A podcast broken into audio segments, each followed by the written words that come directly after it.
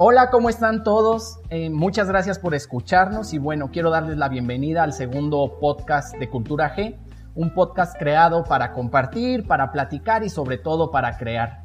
Mi nombre es Armando Castellán y tengo el honor de conducir este episodio donde vamos a hablar de un tema muy interesante y que bueno, pues creo que este digamos va a ser tendencia, ¿no? Y es este regreso a clases post pandemia. Conmigo va a estar Diana Nuño, quien nos va eh, hacer el favor de presentar a nuestras invitadas este, muy especiales que tenemos el día de hoy. Eh, muchas gracias por estar aquí. Hola, muchísimas gracias. Pues sí, están con nosotras Lorena Sam, que es pedagoga y directora en el Colegio Yaucali. Hola Lore, gracias por estar con nosotras. Hola Diana, gracias que es eh, maestra de preescolar en el Colegio Yocosa. Gracias Betty por unirte con nosotros.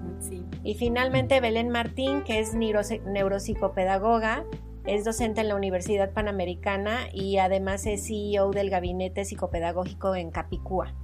Muchísimas gracias a las tres por acompañarnos y por estar aquí platicando con nosotros. Hola. Sí, muchas gracias. Gracias eh, de nuevo por estar aquí en, la plática. Y bueno, me gustaría empezar con, esto, ¿no? Independientemente del día que sucede el regreso a clases, si es antes o después, creo que va a ser un momento, eh, digamos, como muy importante, pues tanto para padres como para, para hijos, ¿no? Pero creo que algo importante con lo que me gustaría, digamos, que empezáramos la plática es, este, pues que desde sus puntos de vista nos dijeran cómo cómo ven que los niños tomaron pues la pandemia, ¿no? Cómo los, los afectó, incluso también cómo a los padres, em, pues esto también llegó, llegó a afectarles, ¿no? Entonces, no sé quién quiera iniciar. Sí, pues si quieres yo, yo empiezo un poquito desde el punto de vista de, la madre de familia. Tengo una niña eh, que en este mes cumple 10 años me parece que independientemente de que la pandemia eh, nos sorprendió a todos eh, pensando que iba a terminar rápido, eh, me parece que los niños también lo vieron de la misma forma. Es, ah, ahorita estoy guardado en casa, ¿no? Pero, pero voy a regresar dentro de poco. Y, y, de repente creo que todos empezamos a pasar por diferentes ciclos. Es, ah, bueno, ahorita estoy guardada, este, tengo que traer cubrebocas, no pasa nada pero eh, en el caso de mi hija, por ejemplo, eh, ya después era un tema de miedo, es, híjole, ya no quiero salir, ¿no? Este, ahorita, ¿por qué mejor no nos quedamos en la casa todo el tiempo? Y hoy por hoy lo único que pide a gritos es, mamá, ya me quiero ir a la escuela, quiero ver a mis amigos. El tema es que los quiere ver y los quiere abrazar, ¿no? Y, quiere, y quiere estar cerca de ellos y, y, se ven en, internet y gritan y Ay, ya nos vamos a ver pronto. Y, este, y yo lo he platicado muchísimo con ella y, y lo que decimos es, bueno, pues finalmente todos creímos que esto iba a ser un tema pasajero. Me parece que no va a ser pasajero, esto se va a quedar con nosotros ya probablemente para toda la vida y, y yo creo que este tema del COVID va a seguir mutando y mutando y pues va a modificar el tema de los hábitos, entre ellos el, el cómo los niños van a empezar a, asistir a la escuela. Eh, pero ella sí lo que me dice es, yo te prometo que me cuido, yo te prometo que me lavo las manos y me pongo el cubrebocas, pero quiero ver a mis amigos y quiero estar con mis maestros. Este, y yo sí creo que hay un, un, sentimiento de que extraño mi escuela, quiero estar ahí, pero ya de forma presencial. ¿No?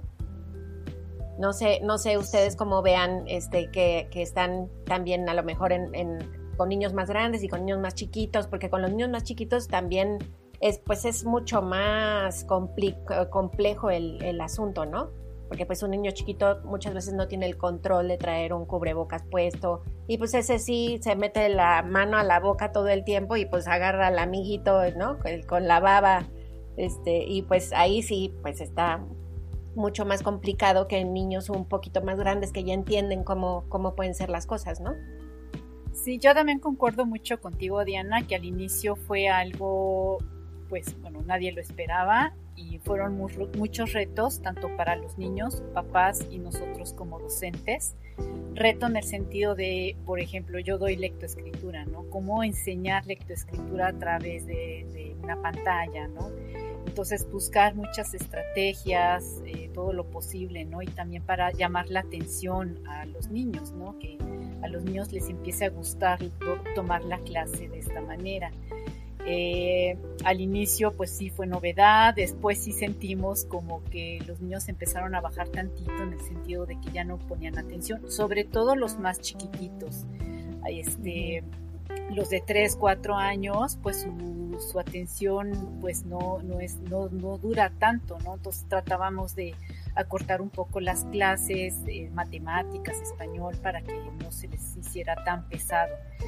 Y este, buscamos infinidad de estrategias, ya después se fueron acostumbrando, hubo muchísimo apoyo de papás, eso sí, este, y pues también los papás aprendieron mucho también, ¿no? Este, también cómo son sus niños, cómo lo es en casa, en escuela.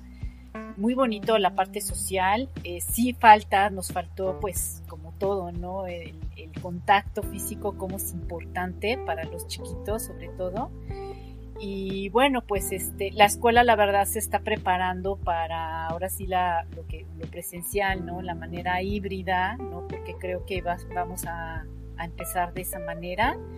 Este y contamos mucho con el apoyo de psicología con terapeutas porque pues, yo creo que esta parte emocional del niño pues la vamos a, a, requerir bueno apoyar mucho no a los niños en esta parte emocional yo creo que la mayoría lo va a necesitar.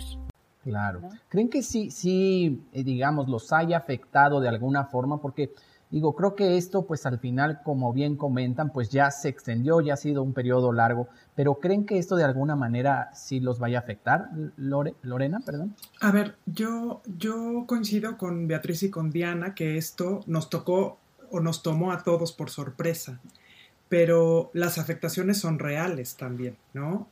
no podemos olvidar que, la educación es una experiencia social, ¿no? Que la escuela es el complemento de la familia y del, y del ambiente externo y que dependiendo de la edad, ¿no? Yo que veo que Beatriz está en preescolar, ya, ya nos podrá decir Belén al ratito, pero me parece que, que en esos chiquititos el hablar de un año y medio o dos años de vida en un encierro, ¿no? Como, como muchos lo han vivido, pues tiene que marcar necesariamente eh, el, futuro de estos niños, ¿no? Y para cualquier niño, yo me atrevo a decir, menor de 10 años, eh, tomar año y medio o dos años de su vida de, en estas condiciones, por supuesto que no, no, no puede parecer indiferente, ¿no? No puede, ay, bueno, ya salió de la pandemia, todo está igual, ¿no? Entonces me parece que las afectaciones, perdón, las afectaciones vienen en, en todos sentidos, en, en la parte psicológica, en la parte pedagógica, en la parte social, en la parte familiar, porque también, como decía Diana, ya hemos pasado por todas las etapas, ¿no? Al principio felices armando rompecabezas y organizando juegos y, todos felices de estar en la casa y de pronto pues ya nos empezamos a estorbar hasta en la casa, ¿no? Eh, nos empiezan a estorbar los espacios, nos empiezan a, a, asfixiar la propia casa, ¿no? Claro. Sí, Belén, sí, querías comentar justo, ¿no? Lo que decía Lorena y lo que decía Beatriz y, Diana, la parte, la parte social de los niños, pero a mí también los que me han em, referido muchísimas dificultades son los, los adultos, ¿no? Los adultos jóvenes, los estudiantes de universidad, que de pronto eh, están, como decía Lorena, ¿no? En estos espacios, en, esta casa, asfixiados, en donde no tienen privacidad, en donde sus salidas, eh, ir a la universidad, estar conviviendo con sus amigos, comentar acerca de sus trabajos, de sus prácticas profesionales, de los trabajos en equipo, eso les engrandece muchísimo, ¿no? Los enriquece y al final hemos puesto mucho el foco en los niños que por supuesto que han, tenido afectaciones súper importantes, pero también los jóvenes han tenido afectaciones muy, muy importantes, ¿no? O sea, para ellos el, poder estar con, con, el otro también es una pieza importante de aprendizaje y justamente en, en, el despacho los casos que también han estado llegando últimamente, pues son jóvenes de 16, 17, 18 años para arriba que no encuentran esa estabilidad, que sienten eh, muchísima ansiedad de, estar frente a la computadora, tabletas que uno pensaría están acostumbrados. Es una generación que ha crecido eh, con aparatos electrónicos y de pronto te das cuenta que no, que para ellos también el contacto social es súper importante y que sí, las pantallas y las computadoras están para los juegos, ¿no? Para jugar, para platicar de pronto con amigos del videojuego, etcétera, pero no para la convivencia diaria. Entonces, las afectaciones también en ese grupo a mí me han parecido muy, muy importantes y he notado también en ellos una desmotivación importante, ¿no? Pensemos en alumnos de universidad, que la universidad para ellos es un mundo de conocimientos donde ven a sus profesores, eh, donde trabajan y, hacen eh, distintas actividades sociales y no las tienen. Entonces los ves de pronto que ya las cámaras no las quieren encender, que ya su participación también comienza a bajar y dices, pero ¿cómo? Si ellos están acostumbrados a tener el teléfono ahí pegado en la mano, ¿no? Pero para ellos también esto es importante y, otro grupo que a mí me ha, me ha, llamado mucho la atención, que son la mayoría de los casos que yo tengo en el despacho, son los niños con necesidades educativas especiales, ¿no? Niños con autismo, por ejemplo, mis niños con autismo lo padecieron tremendamente porque los colegios hicieron muchas adecuaciones e, y, se, y se hace todo el esfuerzo, pero para ellos es súper importante la parte presencial, ¿no? Ellos no pueden permanecer frente a una cámara, ¿no? O sea, 40 minutos, una hora es impensable, sobre todo para los chiquitos que están eh, con un nivel de afectación más profundo. Entonces ellos perdieron su rutina, perdieron todo, entonces, ellos para mí me han referido como el grupo que ha tenido eh, el mayor golpe, ¿no? Eh, por llamarlo de alguna manera, a nivel eh, pedagógico, a nivel psicológico, a, nivel socioemocional, en todos los aspectos, incluidos los papás, porque no están preparados para trabajar con ellos en casa. Claro, sí. Creo que esto que comentas es, digamos, como muy importante, porque digo, yo también soy papá y como que justo esto nos agarró a todos, eh, digamos, pues de sorpresa, ¿no? Y creo que conforme va pasando el tiempo, empiezas a escuchar muchas cosas, te metes a leer cosas en internet, dicen cosas por acá, y entonces algunas cosas hasta se contradicen entre sí, ¿no? Y creo que este, pues cada quien ha vivido la pandemia eh, de muchas eh, formas distintas, ¿no? Hay quien dice, no, pues yo estoy súper bien, hay quienes dicen, no, pues para mí ha sido súper complicado y creo que hay muchos puntos de vista. Este, a lo que voy es, ¿qué eh, o en dónde podríamos como papás acercarnos, orientarnos, de alguna manera eh, y esto es un poco también para los que nos escuchan, pues que sepan en dónde realmente pueden acercarse a obtener información si es que están padeciendo algo, eh, digamos, como, como pues un tema ya un poquito como más difícil. Yo siempre digo acercarse a los especialistas, o sea, siempre en los colegios ofrecen, y ahora más, ¿no? Beatriz no me dejará mentir y Lorena igual, ¿no? Los colegios ahora más eh, buscan, ¿no? Contactos de referencias ya de especialistas porque los papás están completamente desbordados. Entonces yo lo primero que diría sería acercarse al colegio, ¿no? Preguntar siempre en las escuelas qué referencias pueden dar de, de profesionales o especialistas dedicados, ¿no? Ya a ciertos temas.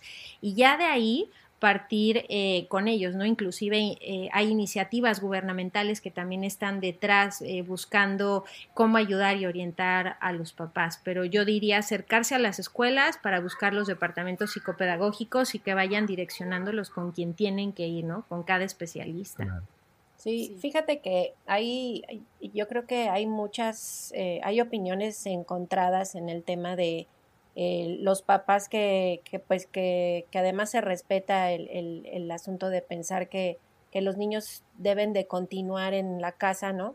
Y los papás que por otro lado pensamos que, que pues que es momento de empezar a salir, no importa si es un semáforo verde, rojo o amarillo, me parece que el tema de, de del color del semáforo mm, ya no importa, lo que importa es que enseñemos a nuestros niños a cuidarse de la forma adecuada para que sí puedan estar de manera presencial, no solo en la escuela, sino en cualquier lado, ¿no? Este, digo, adultos, niños, eso es en, un tema general. Eh, pero yo sí lo, he, eh, lo platico mucho con mis sobrinos, tengo muchos sobrinos, este, Valentina también tiene eh, pues muchos amiguitos en la escuela y lo platicamos mucho y es pues mm, afortunado o desafortunadamente vas a tener que empezar a tener ciertos cuidados, pero que te van a permitir ir a la escuela de forma presencial, ¿no? Claro, hay un, hay un riesgo en todos sentidos, eh, pero pues son riesgos que, que, a lo mejor pues tienes que aventarte a tomarlos, ¿no? Para que tu vida pueda continuar de, de una forma, eh, pues, de, como, la como la estábamos viviendo antes, ¿no? Sí. ¿Ustedes cómo ven esto, eh, digamos, del regreso a clases? ¿Creen que sí ya deba de suceder o no? ¿qué, ¿Qué opinión tienen? Sí, Lorena. Yo creo que el regreso es indispensable, ¿no? Me parece que, que aunque para muchos quizás o para el aprendizaje yo creo que no, no podemos tampoco decir que ha sido un año perdido, ¿no? Porque los aprendizajes han ido en otros sentidos también. Pero, pero me parece que, que el, la posibilidad de volver solo podemos darla si nos hacemos responsables todos, ¿no? Si como decía Diana, eh, a veces los niños nos dan las mejores lecciones, ¿no? Porque son ellos los que dicen, te prometo que no me quito yo el cubrebocas, ¿no? Entonces, a veces necesitamos nosotros como adultos, como autoridades eh, educativas, como gobierno, como padres de familia, los propios niños, comprometernos todos en este regreso a que, a que podamos hacer lo posible, Y, eso implica responsabilidad, implica la responsabilidad de saber yo como padre de familia si el fin de semana tuve una reunión, eh, asistí o estuve en, un sentido vulnerable, bueno, pues quizás no mandar a mis hijos esa semana, ¿no? ¿Por qué? Porque estoy poniendo en riesgo a todos. Pero vamos a tener que aprender a vivir con esto. Como decía Diana, llegó pues para quedarse con nosotros. No creo yo que, que un día podamos decir el coronavirus desapareció de la faz de la Tierra, ¿no? Entonces, hoy también sabemos muchísimas cosas más respecto al riesgo. El riesgo allí está, pero hay muchos factores que pueden eh, disminuirlo. Y creo que los colegios hemos aprendido de eso, hemos aprendido que mientras haya cubrebocas, que mientras haya una distancia adecuada, mientras exista la ventilación, eh, ya esos riesgos que teníamos al principio que causaban un miedo terrible de las superficies y que todo estaba contaminado, bueno, eso, eso ha venido eh, enseñándonos un poco también esta pandemia que, que, esos no son los factores de riesgo, ¿no? Entonces me parece que en la medida en la que todos nos comprometamos con el regreso a clases de manera pues más segura, se va a hacer posible. Y yo creo también este, es hacer al niño partícipe de, de, esos protocolos que vamos a tener de higiene, ¿no? De cuidado y más que nada para que el niño pierda el miedo a lo que es el, eh, pues el, COVID, ¿no? Yo creo que pues este tanto el niño lo escucha en todas partes, ¿no? En las noticias de la televisión, con los, las pláticas con los papás, en cierta manera pues les se crea un miedo, ¿no?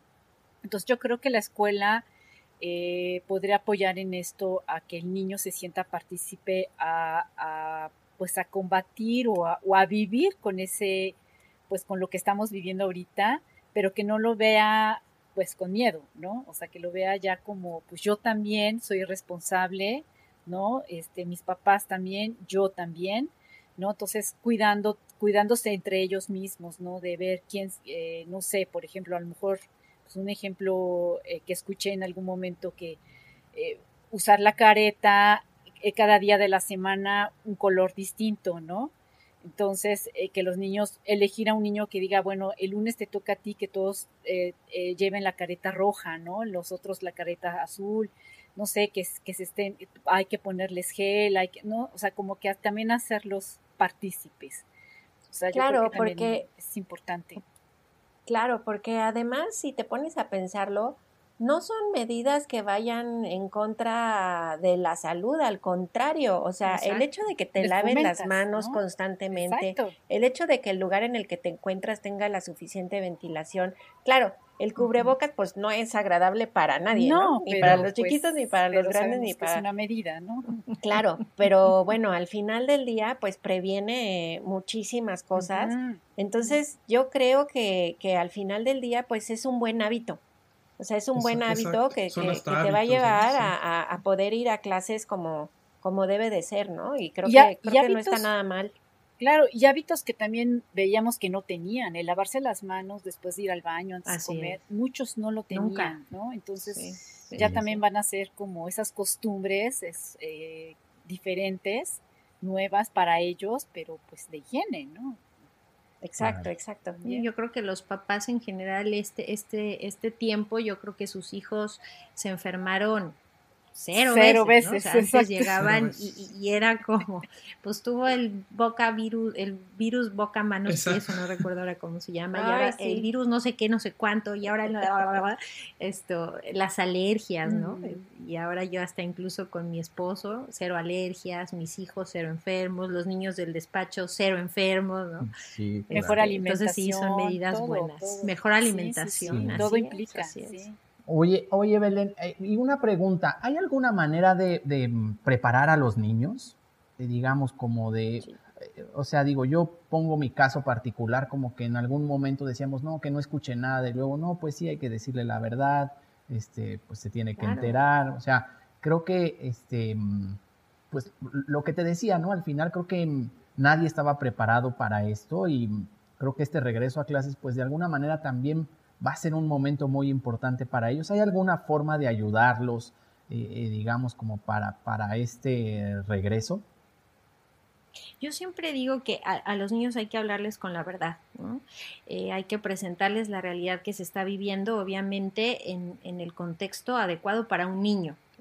Los niños ahora han estado, como decía Beatriz, escuchando en, las casas pues enfermedades muy cercanas, ¿no? Personas eh, muy cercanas que han perdido eh, la vida y, han escuchado a papás, sobre todo papás que están trabajando, por ejemplo, en sector médico y en general, pues muy preocupados, agobiados, desgastados, etcétera, y con historias eh, terribles, ¿no? Que desafortunadamente son reales. Entonces yo siempre digo, a los niños hay que hablarles con la verdad, explicarles qué es de forma muy didáctica, muy lúdica, que ellos puedan comprender, ¿no? Qué es lo que eh, el bicho que está por ahí pero sobre todo, yo como la parte que, que, siempre hago hincapié a los papás es más allá de explicar qué es el, el, COVID, ¿no? el coronavirus, es como decía Diana y como decía Beatriz, es qué medidas voy a enseñarle para que él o ella puedan prevenir. Y creo que ahí es como donde los papás debemos intervenir, ¿no? En preparar a nuestros chiquitos y hacerlos responsables, como decía Beatriz y Diana eh, copartícipes de todo este cambio que se, que se está exigiendo y, y a los papás también, ¿no? Yo, yo, pienso que los papás también es importante que tengan buenas estrategias de contención en casa, porque a veces pues tienes a los niños ahí todo el tiempo, pero la verdad es que es difícil, ¿no? Cuando, cuando enfrentas berrinches, cuando enfrentas ya negación de no me quiero poner, ya me cansé, ya no me pongas tanto gel, ya me lavé las manos 20 veces mamá, ¿no? Estas batallas o para hacer las tareas, ¿no? Eternas. Esto, al final yo creo que sí también los papás necesitan talleres de, estrategias de contención. Sí, claro, porque a ellos también les ha ido ¿no? los colegios al final también nos hemos metido en sus casas, ¿no? sí, exacto. entonces también los ves todo el tiempo. Sí, claro, ¿no? Eso también ha sido, yo creo que muy desgastante para todos. Ha sido, me parece que hoy más que nunca los colegios y los y las casas hemos trabajado juntos, ¿no? Sí. Pero que eso es una gran ventaja porque cada uno hemos conocido lo que hace el otro y valorado lo que hace el otro, pero, pero sí me parece que, que los colegios de alguna manera pues tenemos esa, esa función de educar y de, y de formar. Y, en casa, aunque lo haga, o sea, aunque sea su, su función eh, primordial, pues esta parte escolarizada no es lo suyo, ¿no? Y nosotros hemos llegado un poco a, sobre todo en los más chiquitos, porque Beatriz no me dejará mentir que cuando la autonomía es menor, ¿no? Pues hay menos intencionalidad del, alumno y necesitamos más de los papás, ¿no? Quizás un, una chiquita o un niño de, este, de secundaria, de preparatoria, incluso de, universidad, bueno, es más responsable o más autónomo de su propio aprendizaje, pero, pero en el caso de los más chiquitos, pues hemos necesitado eh, ese puente con los papás, porque si no, realmente no se hubiera podido hacer lo que se ha logrado, ¿no? Sí, y también como dice Belén, y más este, dependiendo de la población, yo también en donde trabajo es una escuela de inclusión, entonces pues tenemos autistas, tenemos pues de todo, ¿no? Entonces sí es un, gran reto y pues para los papás también lo fue, ¿no? Entonces la verdad, mis respetos. Y también es un tema de, de, nivel socioeconómico. Era, era, lo que yo platicaba alguna vez con, con unas amigas es, pues no es lo mismo tener eh, un hijo ¿no? En una escuela eh, particular en donde a lo mejor tú de alguna forma puedes estar interactuando constantemente en las necesidades que hay respecto a la escuela, a que a lo mejor haya una computadora para, y son tres hijos, ¿no? Y es, híjole, ¿y ahí cómo le hago? Y, o sea, yo creo que hay muchos papás de, de, de ciertos niveles eh, que yo creo que gritan también ya el, el poder regresar a clases porque pues en ese, en, nosotros muchas veces vemos el lado bonito de lo que pasa, pero también hay muchos niños que están perdiendo muchísimo nivel en aprendizaje porque no tienen acceso a él en un tema en línea. Entonces, este, yo creo que en esos casos también ya el regresar presencialmente pues es súper importante. Miren, yo. Y hablarles. No, perdón, verdad. No, no, perdón, Armando. De aquí que diga, Lorena, ya, así tengo todas las pantallas, ya me cruzo los No, no, no, Lorena, solo quería, quería decir a, Armando esta parte de, de, de cómo decirles a los niños un poco normalizar la situación, ¿no? Porque al final también esto ha sido como película de terror y, tienen pánico, o sea, de verdad, tengo chiquitos, eh, incluso jóvenes de universidad, ¿no? Que tienen pánico, o sea, verdadero de salir, de, de regresar a las instalaciones de las universidades, de sus oficinas, ¿no? Eh, tengo jóvenes que ya están regresando poco a poco a sus oficinas y me dicen, Belén, no puedo, o sea, es que no, no me puedo bajar del coche, no puedo tomar el transporte público, me da miedo agarrar el tubo del metro, o sea, un, ya un, un, miedo, un terror. Entonces yo también pienso que un poco hay que normalizar de cierta manera, ¿no? Lo que está pasando, como decía Diana en un inicio, esto llegó para quedarse y aprender a vivir con ello, ¿no, Armando? O sea, nada más te quería decir como, como e, esa parte final también a los papás de decir, normalicen un poco la situación, no crear tampoco un poco esta psicosis película de terror de Hollywood, ¿no? Donde todo, todo está terrible, ¿no? El mundo se va a acabar. Creo que hay, hay que bajar un poco también esos niveles, ¿no? En, las comunicaciones en casa. Perdón, Lorena, perdón, ya. Yo, yo, quería retomar un poco lo que decía Diana, ¿no? De esta situación, eh, de esta situación eh, socioeconómica, ¿no? Yo, yo la verdad es que sí considero que esa parte de, del programa de educación en casa que se hace por televisión ha sido un buen esfuerzo, ¿no? Pero no responde a otra cosa más que a la realidad de un país, ¿no? Un país en donde eh, menos del 40% tiene acceso a una computadora y como bien decía Diana, pues quizás tenías una computadora en la casa, ¿no? Pero si tienes tres hijos, de pronto eh, hay que dotar a cada uno con un equipo, ¿no? Entonces, yo creo que en ese sentido, y de igual manera lo que decía hace rato Belén, estos nativos digitales, que eran nativos digitales para los juegos y para las redes sociales, no para, no para la tecnología educativa, ¿no? Y eso, y, eso ha sido pues una, un, un, gran aprendizaje y un reto porque hemos tenido que enseñar a los papás, bueno, aprender primero, ¿no? Como colegios, eh, a los docentes, eh, enseñar a los papás a, a utilizar esa tecnología, a, enseñar a los niños a utilizar esa tecnología. Y a mí a veces cuando me dicen, bueno, pero es que México fue el único país que no abrió, sí, yo entiendo que es eh, de verdad una tragedia, ¿no? Que, que, que, el no haber abierto es realmente, pues se podría decir que es lamentable, pero también hay que conocer nuestra propia, nuestra propia realidad. ¿no? Hay, hay, que saber que en México, sí, digo yo les quiero compartir un poquito algunos números, pero en México somos 37 millones de estudiantes, ¿no? O sea, eh, es, es, un número gigantesco. Esa es la población total casi de España, ¿no? Cuando dicen, es que en España ya volvieron, sí, pero en España tienen 5 millones de habitantes en las escuelas. En Finlandia tienen 500 mil. Entonces, imaginar un regreso a clases de 37 millones, le sumamos los profesores y somos 40 personas, 40 eh, millones de personas que un día vamos a regresar a clases, entonces claro que implica un reto enorme, ¿no? Eh, claro. Y esta parte que decía Diana, que no todos tenemos las mismas condiciones, no, porque ni los colegios privados siquiera tenemos las mismas condiciones, ni los colegios públicos están en las mismas condiciones, ¿no? Todo esto que hemos estado viendo en las, en las noticias de las condiciones físicas de los colegios, ¿no? Que, que lo vivimos desde hace algunos años con la influenza, ¿no? Cuando decían, bueno, pues que se laven las manos, ¿en qué baños? O sea, en qué instalaciones, bajo qué, qué situaciones, ¿no? Entonces me parece que, que, también hay que ser un poco generosos y, y, darnos cuenta que quizás nuestra realidad no es la realidad de todos y que, y que hay que eh, también ser como solidarios en ese sentido, ¿no? Claro, y además también hay un punto, antes de entrar al podcast lo platicábamos, eh, en el caso, por ejemplo, ya de los más grandes que están en, carreras universitarias, hay carreras universitarias que sí requieren estar de forma presencial. Sí, totalmente. Este, lo, platicábamos hace rato, eh, eh, uno de mis sobrinos acaba de empezar la carrera de medicina y ahorita porque acaba de empezar, pues mucho va a ser teoría, pero va a llegar un momento en el que va a tener que estar ahí sí o sí. Porque pues, no sé, no puedes abrir una rana en tu casa, ¿no? O, este, o, este, o hay, hay muchas, muchas carreras que, que sí necesitan de, pues, de estar ahí, de estar interactuando, de, de estar comentando, este, en el caso de, de mi hija empezaron a hacer eh, aulas, aulas en equipo virtuales para hacer cierto tipo de actividades, ¿no? Entonces mandaban a los niños al, a, esas aulas.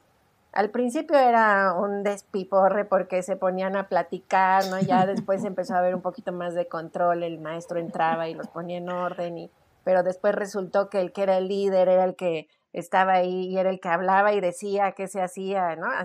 ahorita creo que ya está un poco más nivelado y un poco más controlado, este, pero pues al final del día ese tema en presencial es muy distinto, es sumamente distinto. No, no, no tiene nada que ver. En cualquier carrera, Diana. Claro. O sea, cualquier carrera. Así, ahora que dices, ¿no? Medicina, yo pensaba en pedagogía, por ejemplo es, o sea, yo por ejemplo que, que, doy diagnóstico a mis alumnos, es, no pueden aplicar una prueba psicométrica. Claro. Entonces, es súper complejo porque yo los conecto al despacho, pero ellos no pueden aplicar, ¿no? Entonces, al final piensas, todo eso lo pierden las prácticas profesionales, que es cuando sales y medio conoces cómo va a ser tu realidad laboral, no la tienes, ¿no? No tienes opción, opción a ello. Entonces, Sí, la verdad es que esta parte que dices de las carreras, sí, también, también es una realidad que lo están padeciendo las universidades y los propios alumnos porque no hay forma de acercarlos a la realidad educativa que tenían antes. No, hay manera por más esfuerzos que hagan. Sí, exacto. Y, también ahorita creo que comentaron algo interesante, es cómo la tecnología de alguna manera pues nos ayudó este, de muchas maneras, ¿no? Facilitó digamos, el estar en, en casa, en el, poder tomar pues estas clases este, virtuales, pero también la misma tecnología y creo que el abuso de ella, pues a muchas personas las ha llevado a estar, digo, si antes estaban mucho tiempo en el celular, y ahora hay niños que no se pueden despegar y que tienen, han creado ciertas afectaciones, ¿no? Entonces, no sé qué opinen al respecto de eso. Para nosotros, o sea, en el despacho justamente esa parte es la que los papás ahora están muy conflictuados, ¿no? En decir, Belén, ¿cómo lo saco de los juegos después de horas de estar en la computadora? Lo único que quiere es jugar videojuegos. Y antes le podía decir, pues vamos a las clases de natación, vamos a las clases de karate o salimos al parque a andar en bicicleta, ¿no?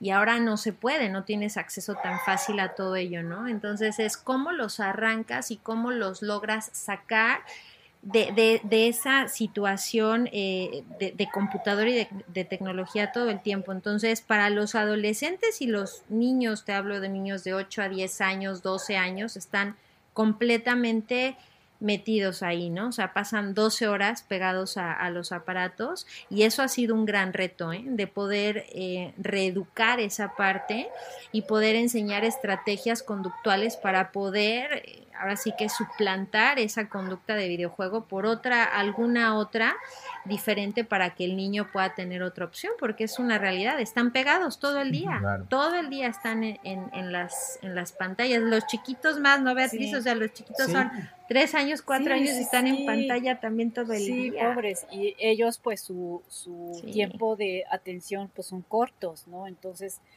Digo, no aguantan mucho tiempo tampoco en la computadora. Hubo niños que sí, de verdad, odiaron, lo odiaron, o sea, no, no podían con la computadora, ¿no?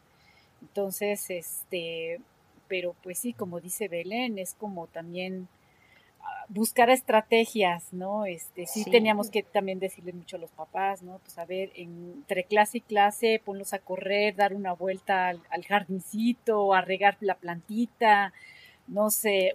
Juegos de mesa. Un juego de mesa, pero pues sí, o sea, pues buscar, sí, estrategias como para que se despabile tanto un poco el niño, ¿no? Sí, creo que, eh, digamos, como, como comentaban al inicio, todos pasamos por eso este, creo que pues, los juegos de mesa, cocinar, grabar videos, hacer torres, este, creo que todos, digamos, la, la, vimos, pero la verdad, este, pues esta pandemia nos ha sorprendido a todos y cuando crees que ya estamos viendo un poquito la luz, como que hoy otra vez saca los juegos y saca no sé qué, y otra vez a cuidarse. Entonces, este, creo que sí ha sido un reto muy, muy, muy importante y también creo que para, pues, todos los docentes, ¿no? O sea, yo veo este, muchos profesores que pues incluso eran papás y pues digamos en su tiempo iban, dejaban a sus alumnos en, clases, pero ha sido un reto este, importante pues para todos como, como sociedad, ¿no?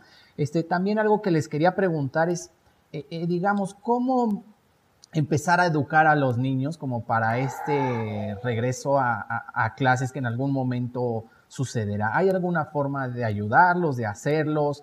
Este, o, tenemos que guiarnos simplemente por lo que nos dicen en las, en las escuelas. Yo digo que ahorita, por ejemplo, al iniciar, pues con mucha contención con los niños, ¿no? Este, a través de cuentos, cantos, eh, bueno, yo lo veo en esta parte de preescolar, ¿no? Este, contenerlos de esta manera eh, y poco a poquito, ¿no? O sea, sí platicarles mucho acerca del tema, porque pues tampoco esquivar, porque es algo que existe, ¿no? Pero pues a través de, de, lo que digo, de juegos, cuentos, ¿no? Um, irlos conteniendo de esa manera. Yo, yo creo que, sí, yo, yo creo que eh, es importante como devolver a los niños, ¿no? O a los alumnos como, como al centro, ¿no? Eh, sé, sé, que a veces lo decimos mucho, pero, pero sí necesitamos hacerlo, ¿no? Llevamos año y medio preocupados a veces por lo que va a decir los papás, por, por cómo están los profesores, por qué vamos a hacer con el aprendizaje, pero yo creo que lo primero que tenemos que saber es cómo están ellos, ¿no? Cómo están anímicamente, cómo están eh, socialmente, porque, porque también yo, por ejemplo, me pongo a pensar en, en, en esos chiquitos que no han ido al colegio en año y medio, no conocen ni el colegio. ¿No? O sea, no saben lo que es un salón, no saben lo que, lo que es una instalación. Lo mismo les pasa a los grandes que van a la universidad, ¿no? No han pisado la universidad. Eh, o sea, hay, hay situaciones como, como muy específicas, los que pasaron a secundaria, los que cambiaron de nivel, eh, incluso los que se cambiaron de colegio, porque también hay movimientos de colegio, ¿no? Entonces, me parece que tenemos como, como educadores que dar ese, ese espacio para saber cómo están, cómo está cada quien respecto primero a ellos mismos y después respecto a, los compañeros, a las propias familias, al colegio, ¿no? Ese miedo del que decía Belén, que pues, habrá quien no quiera ni entrar, ¿no? Habrá quien a, la hora empiece a sentir angustia porque no ve a su mamá, eh, pero, pero eso, pues, al principio decíamos, bueno, los de maternal, pues no, hoy lo pueden sentir este, todos, ¿no? porque, porque realmente puedes extrañar eso que ha sido tu vida o tu rutina durante más de año y medio. Entonces yo creo que, yo creo que como instituciones tenemos que tener ese tiempo, ¿no? Habrá tiempo para, para recuperar los aprendizajes, habrá tiempo para, para retomar los currículums, para hacer los diagnósticos eh, educativos, pero me parece que lo primero que tenemos que recuperar pues son justamente los alumnos, ¿no? Claro, y, entonces lo, que entiendo es que las instituciones sí se están preparando, digamos, como para que esto suceda, ¿no? Como para, para entender bien cómo están regresando, pues, tanto niños como adolescentes a, a clases, que creo que sí, pues, eh, no, no lo había pensado así, pero creo que es primordial primero entender bien cómo están volviendo a, clases como para ver qué podemos hacer, eh, digamos, como para apoyarlos.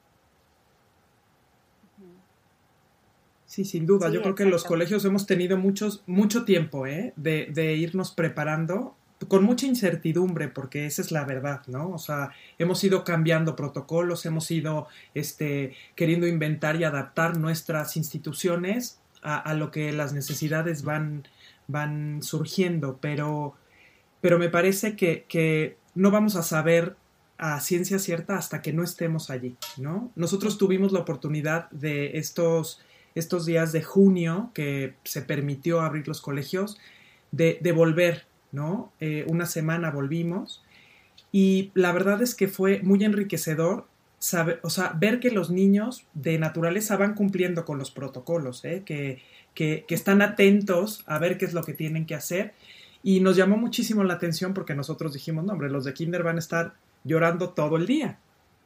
Y sin embargo, no, ¿no? Eh, es realmente, como decía Diana al principio, una necesidad ya de, de ellos mismos de cambiar, ¿no? De, de ambiente, de, de, salir. Y no se diga de los papás, ¿no? Yo tengo eh, tres hijos y, y, sí, los llevas en el coche y dices, ya los aviento, ¿no? Al colegio. Ya, la este, adiós, adiós, ¿no?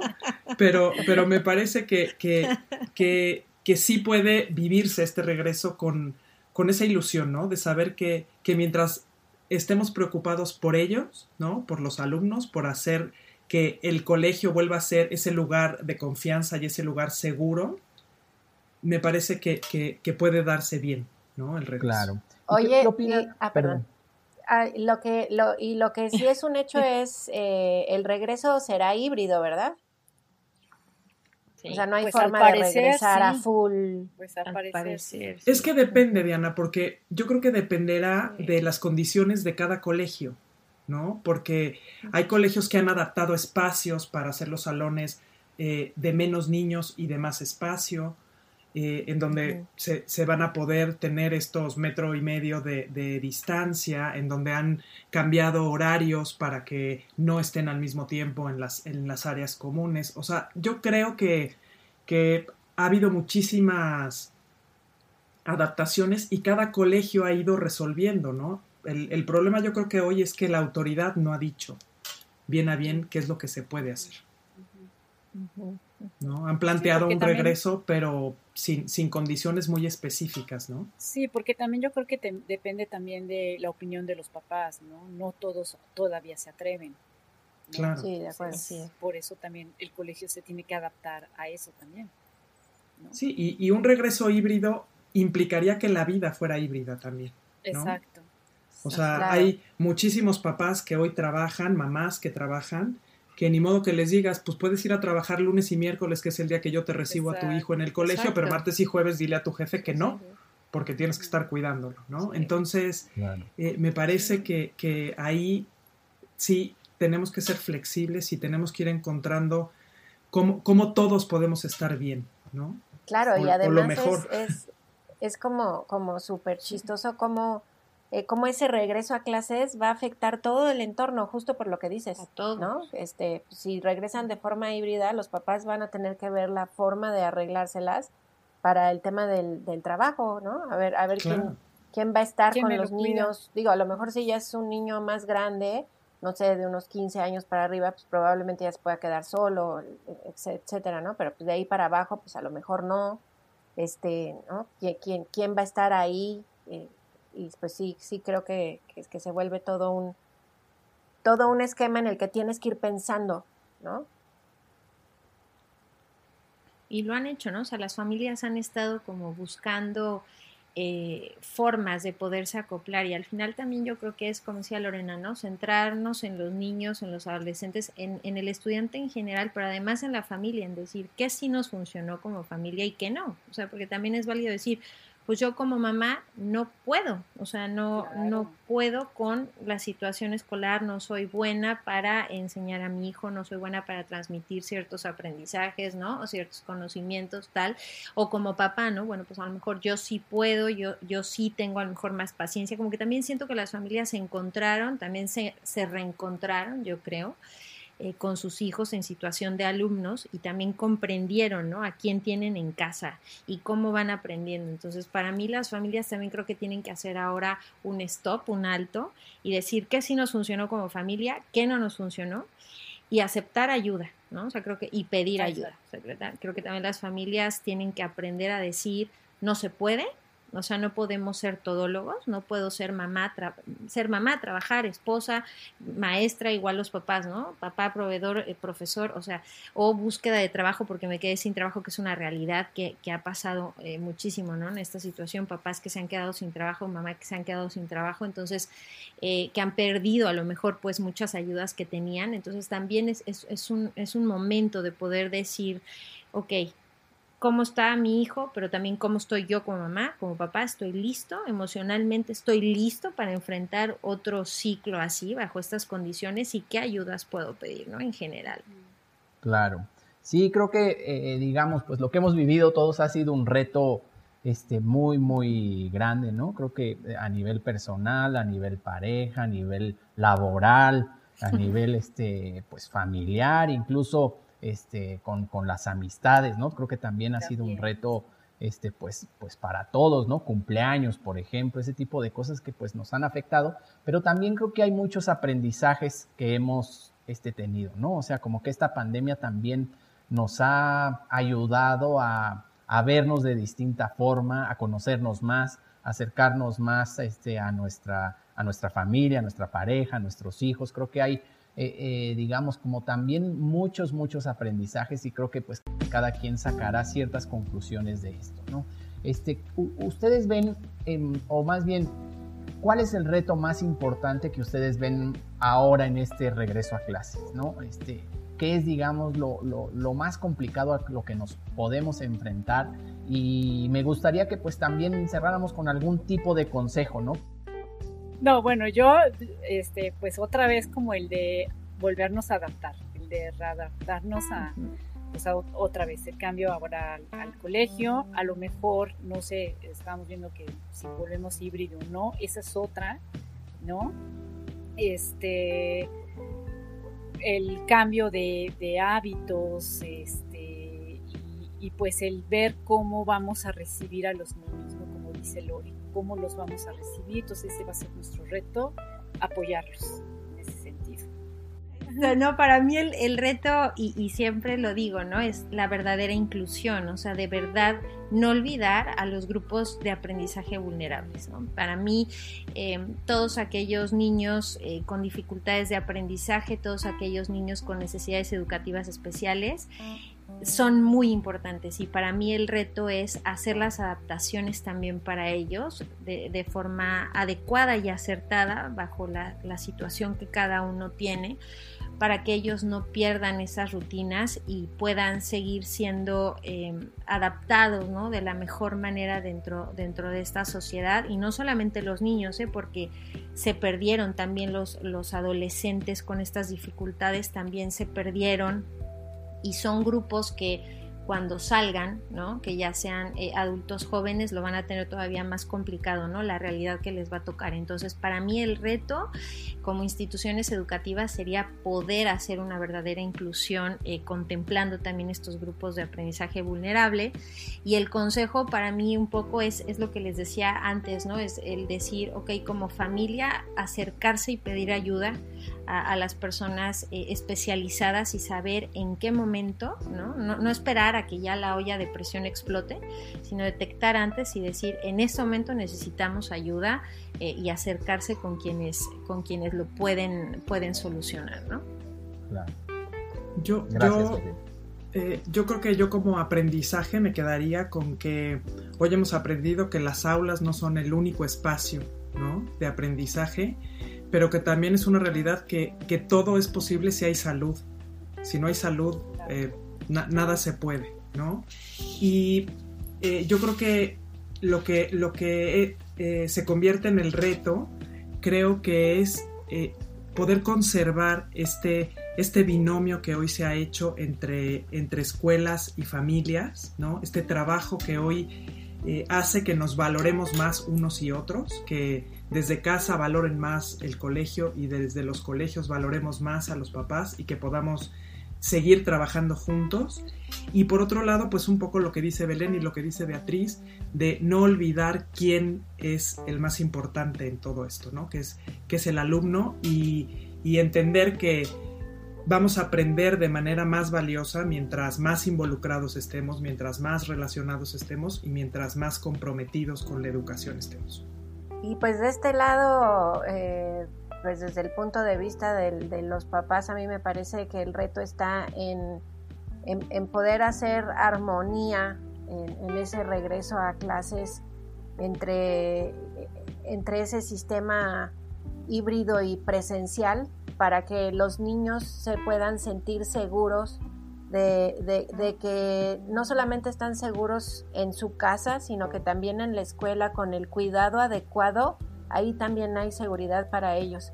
Y yo creo que un poco el consejo es animarnos un poco a, tener eh, eh, pues ese, esa seguridad de que el niño va a saber hacer las cosas y, que, pueda aventarse a, realizarlo sin miedo.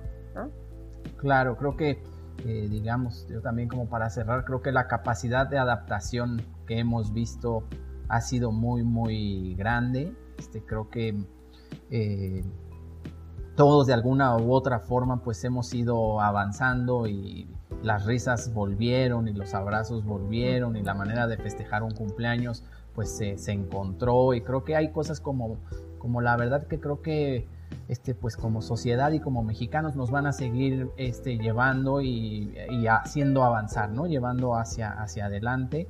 Este, yo quiero agradecerles a cada una de ustedes por, por su participación, Lorena, Beatriz, este, Belén, Diana, este, por, por estar aquí, por compartir. Si alguien quiere, eh, digamos, como agregar algo, lo, lo podemos hacer, si no ya despedimos pues yo nada más me quedaría con agradecerles, ¿eh? agradecerles porque ha sido una hora de, la verdad, de platicar muy a gusto, de, compartir y de saber que, pues que no estamos solos, ¿eh? que desde, ahora, sí que desde, desde cada trinchera, ¿no? Hay, hay una visión y, y, lo que está en el centro, que son esos niños y jóvenes, eso es lo importante para todos. Muchas gracias ¿eh? por la invitación. Gracias. Gracias, gracias a todos. Sí, la verdad pues sí es enriquecedor para, para todos. Este, pues muchas gracias por acompañarnos en este podcast, en el segundo episodio de Cultura G. Los invitamos a, seguirnos en nuestras redes sociales. Este, nos encuentran como, como Ganem Group por si quieren ver eh, pues nuestro trabajo y un poquito más de lo, de lo que hacemos. Y de nuevo pues muchas gracias a todos y nos vemos en el siguiente episodio.